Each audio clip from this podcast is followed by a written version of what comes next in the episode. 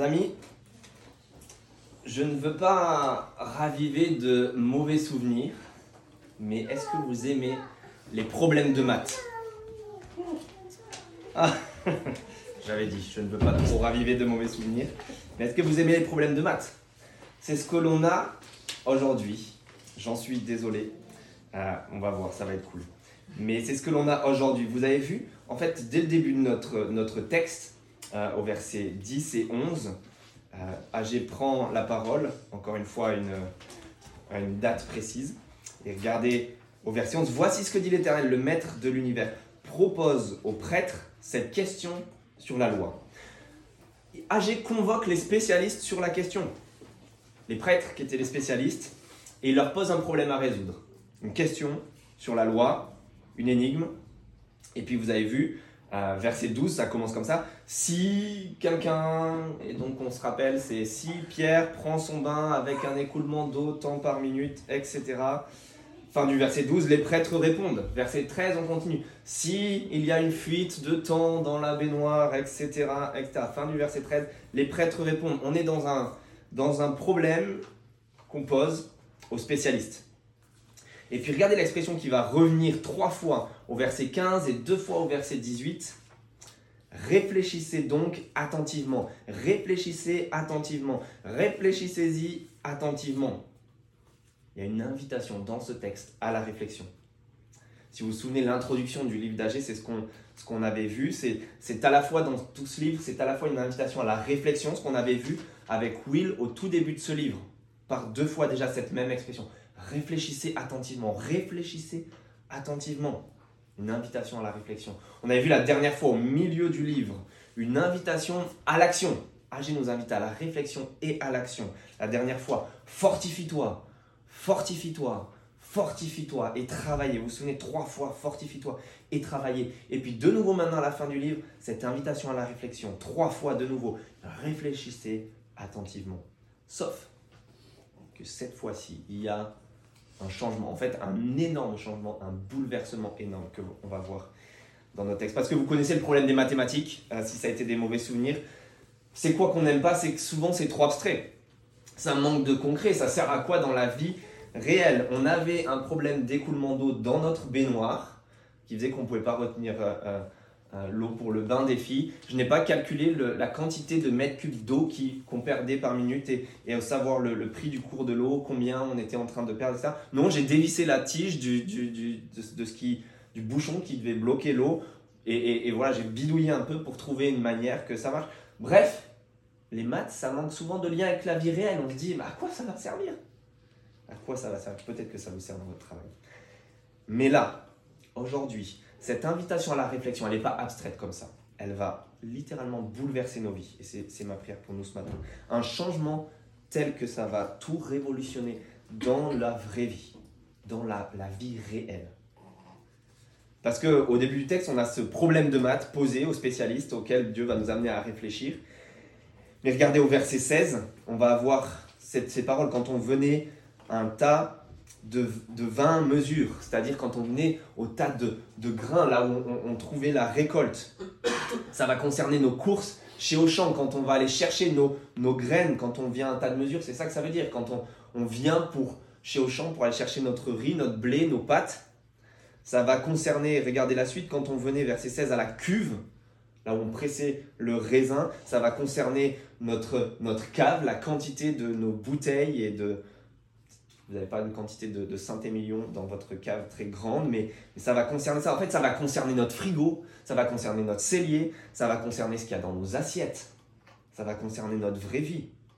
Regardez verset 19 même, il y avait, est-ce qu'il y a encore de la semence dans les greniers? La vigne, le figuier, le grenadier, l'olivier n'ont rien rapporté. Ça va concerner nos investissements, nos rendements, notre compte en banque, comment on s'en sort, ce qu'on recherche tous dans la vie, nos fins de mois. Et fin du verset 19, je bénirai. Je bénirai. Ça va concerner la bénédiction. La bénédiction, ce terme, qu'est-ce que ça veut dire? C'est, se mettre bien. C'est être bien. La bénédiction, c'est ce que Auchan appelle la vie, la vraie. Se mettre bien dans la vraie vie. Et donc, on va voir cette invitation aujourd'hui, cette invitation à la réflexion bouleversante qui va provoquer un bouleversement, un bouleversement total. Je vous propose en deux parties. Ensuite, notre texte, en fait, âgé, et Dieu veut nous montrer ça. nous, il va nous faire voir comment on va passer de l'impureté contagieuse à la bénédiction gracieuse. Et ça, c'est ça, c'est ce que Dieu a à nous dire, ce bouleversement total. C'est comment il va nous faire passer de l'impureté contagieuse à la bénédiction gracieuse. Et ce qu'il y a au début du texte, c'est cette impureté contagieuse. Agé prend la parole pour la troisième fois, comme il le fait depuis le début du livre. Vous commencez à connaître ça maintenant, environ, euh, je ne sais pas, vous calculez trois mois peut-être après sa première prise de parole. Euh, vous pouvez faire le calcul, vous avez la date. Agé 2, verset 10, le 24e jour du 9e mois, la deuxième année du règne de Darius, parole de l'Éternel fut adressée au prophète Agé.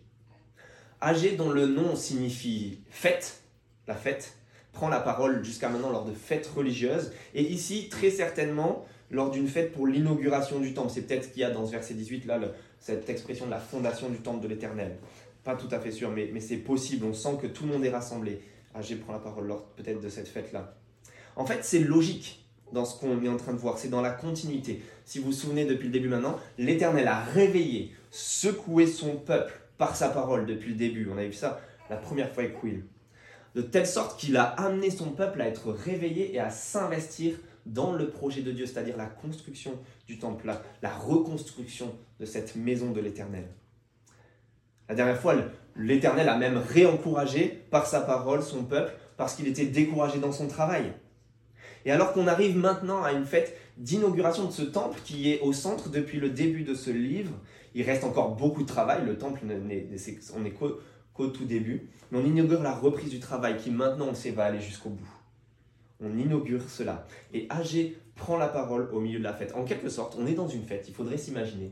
On est en train de se réjouir, on va fêter le fait que on va, on va reconstruire ce temple, ça va aller au bout, etc. Agé stoppe tout dans les conversations. Stop, il stoppe les chants, il stoppe les danses, il stoppe les conversations. Excusez-moi, il prend la parole, il fait silence. Excusez-moi. Est-ce qu'il est rabat-joie? Est-ce qu'il veut juste stopper la fête? Au contraire. Mais regarde, c'est ce qu'il fait, verset 11. Hein. Voici ce que dit l'Éternel, le Maître de l'univers, propose auprès de cette question sur la loi. Il est en train de dire, excusez-moi, j'ai juste une minute d'attention, j'ai une petite question à vous poser au milieu de cette fête. Est-ce qu'il est rabat-joie? Non, c'est parce qu'en fait, Agé est en train de, de savoir et de faire comprendre au peuple qu'il y a une raison beaucoup plus grande que juste la reconstruction du temple, de se réjouir. Il y a une raison beaucoup plus grande et il prend la parole pour faire comprendre cette raison beaucoup plus grande et que la fête soit d'autant plus belle. Donc il propose cette question aux, spécialistes en question dans le domaine. Les prêtres, c'est ceux qui connaissaient la loi, qui ont demandé la loi. Ils devaient la connaître sur le bout des doigts, c'est les pros. Mais il propose aussi cette question aux principaux concernés. Si le temple est reconstruit, les prêtres reprennent leur fonction. Il va y avoir de nouveau du boulot. La reprise des sacrifices, ils vont devoir se consacrer, se sanctifier et reprendre leur service auprès du peuple. Donc voici la question. Ça a du sens de poser cette question à ce moment-là. Verset 12. Voici la question, le problème. Si quelqu'un porte dans le pan de son habit de la viande consacrée et qu'il touche avec euh, son habit du pain, des plats, du vin, de l'huile ou d'un aliment quelconque, ces choses seront-elles saintes? La viande consacrée, ici dans cette question, c'était la portion du sacrifice, quand quelqu'un amenait un sacrifice réaliser un sacrifice, c'était la portion réservée, consacrée, qui était réservée au prêtre pour son service. Le prêtre l'a porté en fait dans son vêtement, qui devenait par le contact avec cette chose sainte, qui devenait saint, consacré. Mais voici la question. Est-ce que ce qui est maintenant saint, l'habit du prêtre en question, par la reprise des activités religieuses, par la reprise des sacrifices du, du peuple, notamment, est-ce que maintenant ce qui est saint, ça, ça va sanctifier par contact ce qui est profane? Vous avez vu, est-ce que cet habit, qui, si ça touche, vous avez vu la liste, hein, du pain, des plats, du vin, de l'huile ou un aliment quelconque? Là, on est en train de se demander, est-ce que ça, ce qui est saint dans le temple, là, avec la reprise des sacrifices et, du service, est-ce que le saint, par contact, va sanctifier ce qui est profane? En gros, est-ce que ça va sanctifier notre vie? La réponse est non, les prêtres connaissent bien leur, leur leçon. Les prêtres répondirent Non, non. Ton eau bénite dans ta poche, une image religieuse chez toi, un petit pendentif en forme de croix, un poisson sur la voiture, de l'hostie, une statue de Marie, le bâtiment religieux de l'église, nos chants, le fait venir, nos dons à l'église, n'a rien de magique. N'a rien de magique. Ça, ça ne va pas apporter la bénédiction. Ça ne va pas remplir ton frigo comme par magie ou ton compte en banque. Apporter la bénédiction, la sainteté sur le pain, le vin, l'huile, etc., sur ton frigo. Ça va pas rendre meilleure ta vie. Ça va pas t'apporter le bonheur en amour. La réussite dans tes études ou ton travail, dans ta famille. Comme, pour, comme par magie, parce qu'on reprend les activités religieuses, comme si ça allait régler notre vie et nos petits problèmes. En fait, ça va même plus loin. La reprise de cette activité religieuse, le fait de venir à l'église, le fait de lire notre Bible, le fait de commencer à chanter, le fait d'avoir un bâtiment, de faire un service quelconque, n'a rien de magique. Et c'est pas pour ça que notre, d'un coup, notre vie va aller mieux. Et que le bonheur, c'est ce qui nous attend et que, que, que ce bonheur va être devant nous dans la suite de notre vie. Parce que finalement, Dieu nous doit bien ça. On a quand même repris des activités religieuses, on est en train de lui rendre service, le pauvre. Est-ce que le saint sanctifie par contact le profane? La réponse est non. Les, les prêtres connaissent leur leçon. Mais maintenant, regardez la suite, on continue le problème. Deuxième question. AG dit, verset 13, si une personne rendue impure par le contact d'un cadavre. En fait, je m'arrête juste là, il s'agit d'un peu d'un euphémisme dans l'expression euh, dans l'expression hébraïque, il y a une sorte d'euphémisme qu'Agé ne, ne, cite même pas. Il dit est-ce que quelqu'un euh, qui est impur de vie, et, l'interprétation est bonne, la traduction est bonne, on sait que Agé n'ose même pas le nommer, mais il est en train de dire quelqu'un qui est impur avec un contact avec la mort. Il y a le spectre de la mort qui est là, d'un cadavre, mais il le nomme même pas. Est-ce que quelqu'un impur de vie impure à cause d'un cadavre, de la mort, si elle, elle touche toutes ces choses profanes, le pain, le vin, c'est un aliment quelconque, est-ce que ça va être impur? Les prêtres connaissent bien leur leçon. Et là, c'est l'inverse. Vous avez vu la réponse? Là, c'est oui. Là, c'est oui. Elles seront impures. L'impur, par contact avec les mêmes choses, transmet cela. Et en fait, c'est l'évocation d'une loi très simple qu'on connaît tout à fait euh, tous, qui est une loi autant religieuse que naturelle. C'est qu'en termes de, de propagation par contact, l'impur l'emporte sur le pur. Le saint ne sanctifie pas le profane, mais l'impur contamine le profane. L'impur l'emporte sur le pur. On connaît tous ça. Tu mets un fruit pourri dans ta corbeille à fruits, il faut pas longtemps pour que tous les fruits soient, soient pourris.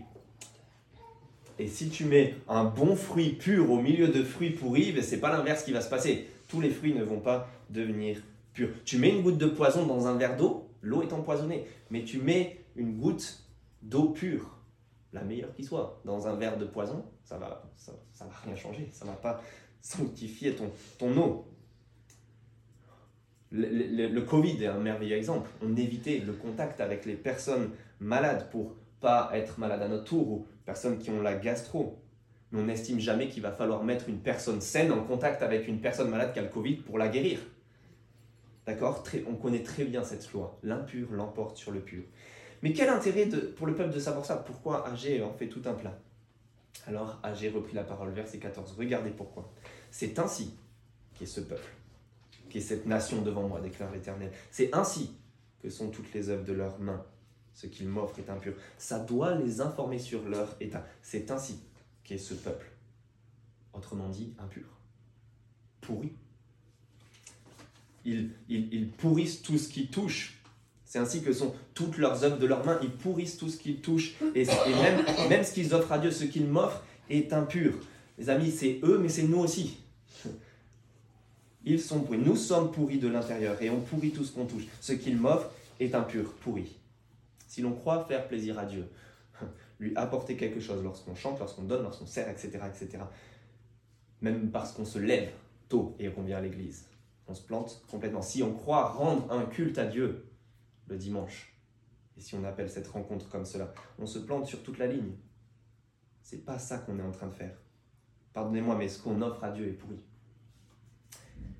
Vous vous souvenez la dernière fois, Dieu disait le temple, vous êtes, on est d'accord, ça ressemble à rien. Aujourd'hui, il dit ce que vous m'offrez, c'est pourri. On n'est pas, pas très encourageant. Hein mais on va voir la suite. Pourquoi? Parce que l'impur l'emporte sur le pur. Mais ça, ça informe l'état que l'on a pas ce que l'on fait, mais l'état que l'on a. Pour reprendre l'expression, l'euphémisme de tout à l'heure, ça, nous informe qu'on est pourri de l'intérieur, qu'on on est des cadavres. Vous êtes des cadavres et je ne dis pas ça par rapport à votre physique. Qu'on se le dise. hein.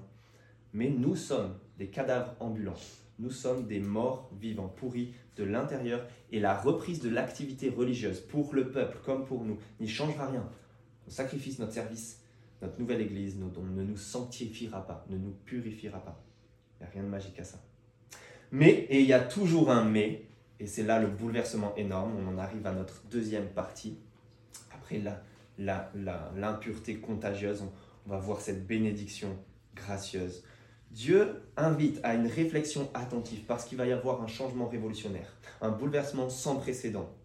En fait, un, un changement de paradigme, un changement de loi. Dieu a posé une question sur la loi, il va y avoir un changement de paradigme total.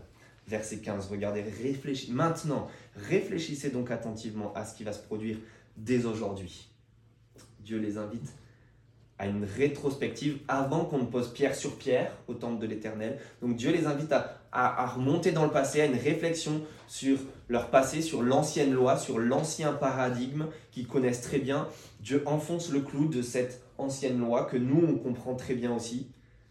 Cet ancien paradigme, versets 15 et 16, réfléchis à, à ce, qui, ce qui va se produire avant qu'on pose pierre sur pierre au temple de l'Éternel. Quand on venait à un tas de 20 mesures, il n'y en avait que 10.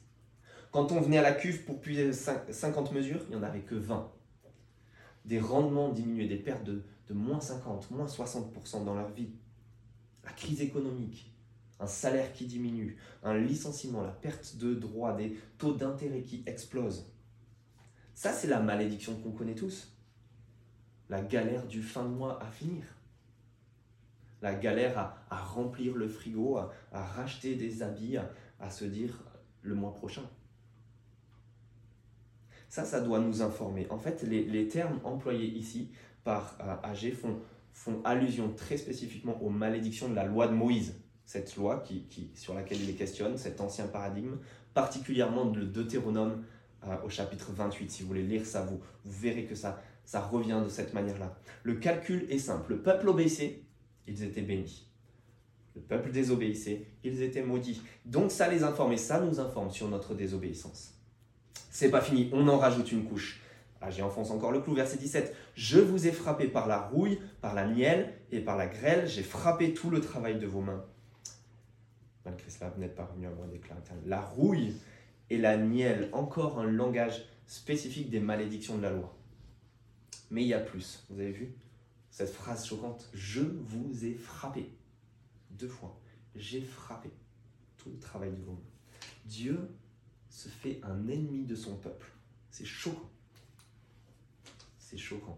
Et ce langage-là, quand on le lit, ce langage, plus la grêle qui est rajoutée à la rouille et la miel, ça nous rappelle les plaies d'Égypte.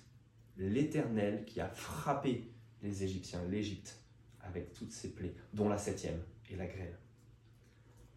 En réalité, c'est, même sous ce langage dans ces versets, c'est du calqué si vous voulez lire la prophétie d'Amos, pas très longue. C'est du calqué. Vous regardez au chapitre 4, c'est la même chose. Mais cette prophétie d'Amos met tout le monde sur un pied d'égalité, toute l'humanité sur un pied d'égalité, toutes les nations, dont Israël, dont Juda, dont ce peuple, toutes sont sur un pied d'égalité en tant qu'ennemis de Dieu, en tant que rebelles et pécheurs. Et donc, on est informé par là de non seulement notre désobéissance envers Dieu, mais même plus loin, notre rébellion envers Dieu, même le peuple de Dieu. Et comment on est informé de ça? Par la malédiction sur des choses tellement pratiques de la vraie vie.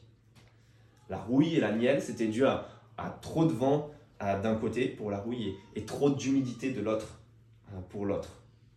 La crise climatique, un cyclone, hein, le, ce monde qui part en, en vrille, un virus qui met le monde entier à genoux et à l'arrêt.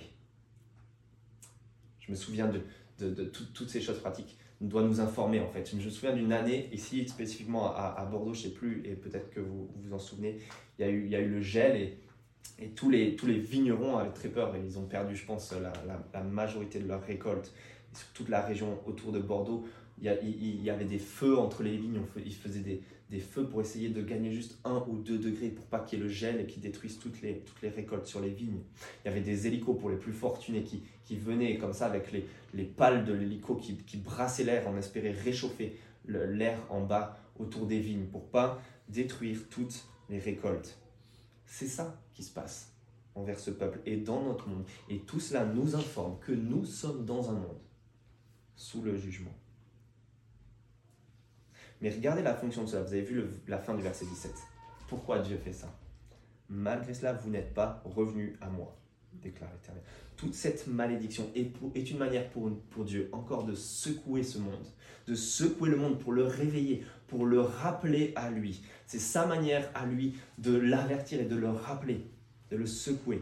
L'auteur philosophe C.S. Lewis, l'auteur de Narnia, si vous connaissez, a dit Dieu, je, vais peut-être mal la dire, mais c'est la fin qui est importante. Dieu murmure dans nos plaisirs. Dieu parle dans notre vie euh, quotidienne, mais Dieu hurle, il crie dans nos malheurs, dans nos souffrances, dans nos épreuves. La, souffrance, la malédiction est, est, comme le mégaphone de Dieu où Dieu est en train d'avertir et de réveiller un monde qui est éloigné de lui un monde endormi, pécheur et rebelle, pour le rappeler à lui. Un monde maudit. Est-ce que cela a l'effet escompté? Vous avez vu, c'est malheureux. Verset 17, la fin. Malgré cela, vous n'êtes pas revenu à moi. Tellement pourri de l'intérieur, tellement pourri que même la correction ne sert à rien. Comme un enfant rebelle et désobéissant pour qui ça sert à rien de le corriger, de le frapper. C'est pas ça qui va marcher. Et le pire dans ce verset, et j'aimerais attirer votre attention sur ça, le pire là-dedans, et c'est ça la vraie pourriture que l'on a à l'intérieur. C'est ça le vrai péché. Si vous cherchez une définition de c'est quoi au final le péché, ce qui fait de nous ces cadavres ambulants, ces morts vivants, c'est cela. Regardez dans les versets 16 et 17 ce contraste. On venait, versets 16 et 17, je vais essayer de ne pas la transformer, on venait à un tas de mesures. On venait à la cuve pour puiser 50 mesures. Et puis vous regardez la fin du verset 17, vous n'êtes pas revenu à moi. C'est même plus fort dans l'hébreu. Vous venez à la cuve, vous venez au tas de graines, mais vous ne venez, mais, mais vous venez pas à moi. Quelle est la définition du péché? La voilà. C'est un problème d'orientation. On cherche, on va chercher les cadeaux, les bénédictions, tout ce qu'on peut prendre de Dieu dans son plan, dans sa création, la prospérité. On va chercher ça, on la recherche. On y va. Mais par contre, le donateur, personne de Dieu lui-même, rien à faire. On s'en fout royalement. On est plus préoccupé par notre prospérité que par la vraie priorité, Dieu lui-même. Ça, c'était aussi ce qu'on avait vu au tout début du livre. Et normalement, en fait, c'est la mise en priorité de Dieu lui-même qui est censée donner lieu à la prospérité qui vient de Dieu. Vous voyez, on a inversé les choses. C'est la priorité dans nos vies de la personne même de Dieu qui devrait donner lieu à la prospérité qui vient de Dieu. Mais nous, on a inversé les choses. On cherche la prospérité dans nos vies, on cherche les bénédictions, on cherche les cadeaux, et Dieu, on s'en fout. Et c'est ce qu'on fait tous. Mais regardez le changement maintenant cataclysmique qui arrive. Verset 18. Réfléchissez attentivement à ce qui va se produire désormais. Tout cela est pour nous amener à ce changement révolutionnaire qui va se produire dès aujourd'hui, dès le 24e jour du 9e mois, dès le jour de la fondation du temple de l'Éternel. Réfléchissez-y attentivement. L'Éternel insiste, peut-être parce que c'est dur à croire, c'est tellement énorme. Trois fois cette fois-ci, réfléchissez-y, même pas deux fois comme au début du livre. Trois fois depuis le verset 15. La clé, ça semble être quoi de ce changement? Ça semble être un jour. Vous avez vu déjà verset 15, réfléchissez à ce qui va se passer dès aujourd'hui. Et là, deux fois, réfléchissez et ça, on, on reprécise la date. Le jour semble clé. On précise même quel est ce jour. Et ce jour, pourquoi est-ce qu'il est clé? Parce qu'il semble être lié à un lieu, vous avez vu, lié à cette fondation du temple de l'Éternel, que ce soit l'inauguration ou que ce soit AG qui, renvoie au début de la reprise des travaux. Peu importe, en tout cas, AG marque ce jour clé qui est lié à ce lieu clé, ce temple. Ce temple qui va être le symbole du grand changement, du grand bouleversement. Parce qu'on l'a dit, le pur ne sanctifie pas, ne purifie pas l'impur. Le saint ne sanctifie pas le reste. Le temple, malgré qu'il soit reconstruit, normalement ne purifiera pas le peuple. qui est impur, qui est pourri. Au contraire, en fait, c'est le peuple impur et pourri qui va, qui va contaminer le temple et le culte. Et pourtant, maintenant, le temple devient le symbole de ce changement. Parce que vous avez vu le verset 19 Est-ce qu'il y a encore de la semence dans les greniers? La vigne, le figuier, le grenadier, l'olivier n'ont rien rapporté. Mais par contre, dès aujourd'hui, encore ce jour, je bénirai. Ce jour et ce lieu deviennent le commencement et le symbole d'une nouvelle ère, d'un changement de paradigme, où c'est plus la malédiction qui prime, ce serait pourtant normal. Mais c'est la bénédiction de Dieu et de façon complètement gracieuse. Parce que c'est contre la loi naturelle qu'on connaît tous, complètement gracieuse, volontaire, gratuite de la part de Dieu, anormale, imméritée même, que Dieu choisit de mettre en place et dont ce temple va être le symbole. La vigne et le figuier, chez les prophètes, jusqu'à Agé, qui est un des derniers prophètes dans la Bible, c'est le symbole d'une ère nouvelle lorsque viendra le Messie, le, le libérateur dans la Bible. On retrouve avec tous ces arbres fruitiers, vous avez vu, des arbres fruitiers en abondance. On retourne en quelque sorte dans le jardin de Dieu comme au tout départ, là où c'était bon, là où c'était la vie rêvée, là où il y avait la bénédiction, là où il y avait l'abondance, le paradis, l'Éden, le rêve quoi. Le rêve, ce qu'on veut tous. Qu'on veut tous, mais c'est aussi ce que Dieu veut pour nous. C'est ce qu'il avait prévu depuis le tout départ et c'est ce qu'il promet maintenant pour l'avenir encore ce temple qui devient le symbole de cette ère nouvelle, de cette bénédiction. Vous vous souvenez, la dernière fois, on a fini avec ce lieu aussi qui était le symbole de la présence et de la paix de Dieu. Dans ce lieu, je donnerai la paix. Le symbole de la réconciliation retrouvée avec Dieu, maintenant devient le symbole de la bénédiction qui provient de Dieu. On avait vu déjà la dernière fois que quand on arrive dans les évangiles et quand on voit la, venue de Jésus-Christ, Jésus-Christ se considère comme le vrai temple, le vrai lieu où on trouve pleinement la présence de Dieu. L'endroit où on peut faire la paix avec lui, parce qu'on peut être réconcilié avec Dieu, notamment sur la croix. Mais en Jésus-Christ, il y a aussi dans sa personne ce changement révolutionnaire qu'on voit ici, cette inversion des lois naturelles, cette bénédiction gracieuse en abondance. Je vous invite à, prendre, en plus si vous n'avez que vos livrets, prenez avec moi un des évangiles. C'est rapporté dans, dans dans la plupart des évangiles, dans les trois en fait sur quatre. Mais prenez l'évangile de Marc. Euh, prenez, on va prendre un, un ou deux épisodes ensemble.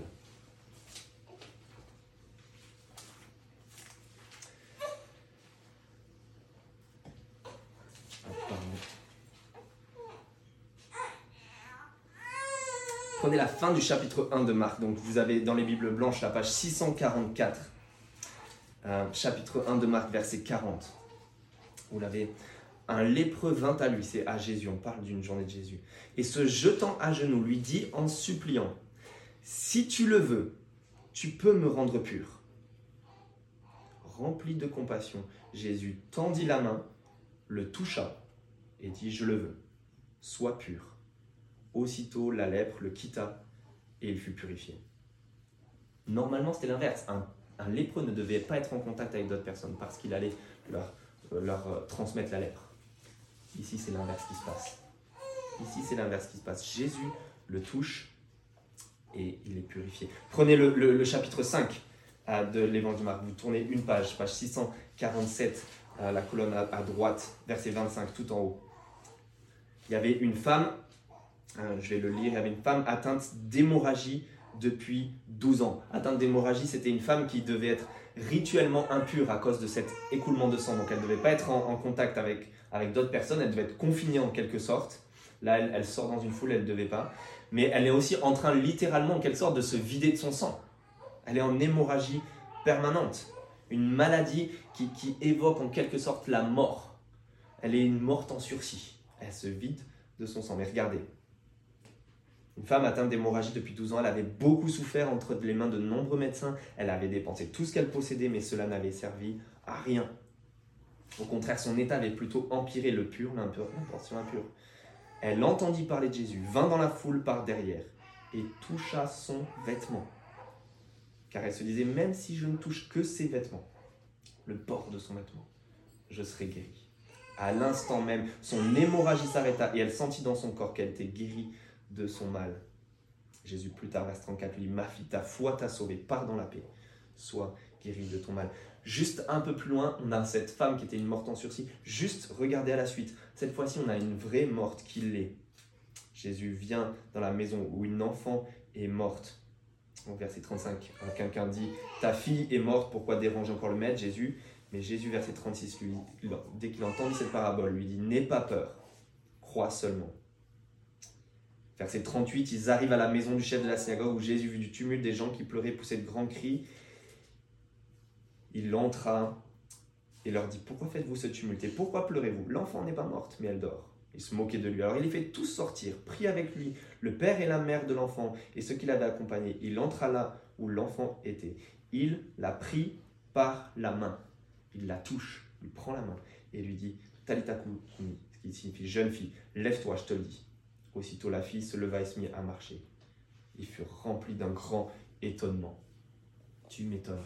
Par contact, Jésus purifie l'impur. Jésus sanctifie une morte en sursis. Et Jésus donne la vie à un cadavre. Jésus est en train de d'accomplir ce changement révolutionnaire qu'on voit dans cette prophétie d'Agé. Il donne la vie et c'est ce que Jésus peut faire pour nous. C'est grâce à lui et c'est en lui que ce changement révolutionnaire est possible. Mais alors quoi? Qu'est-ce que, où est le résultat? Qu'est-ce que, qu'est-ce que ça veut dire pour nous? Regardez maintenant, retournez à AG et regardez la fin de ce verset 19.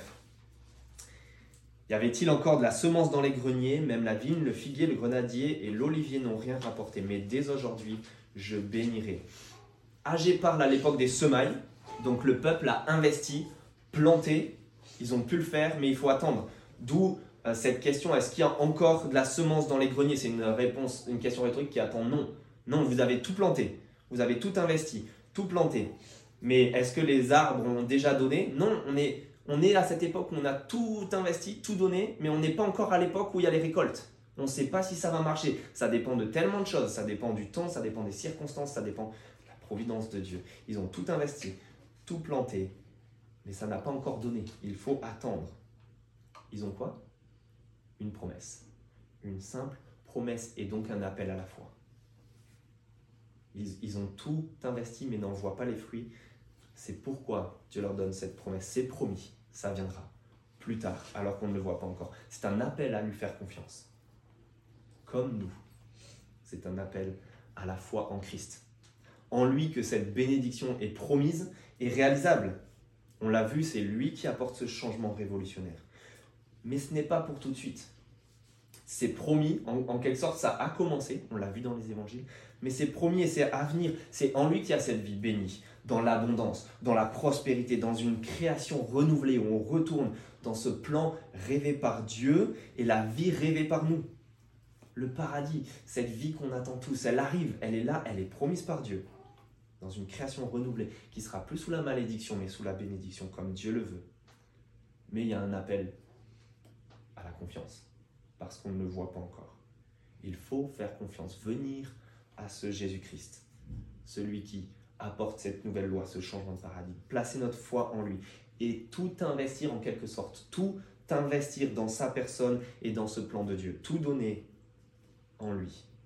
Pourquoi? Pour notre bien à la fin, pour cette bénédiction en abondance, pour la vie rêvée qu'on veut, mais qui n'est pas encore là et qu'on attend avec confiance.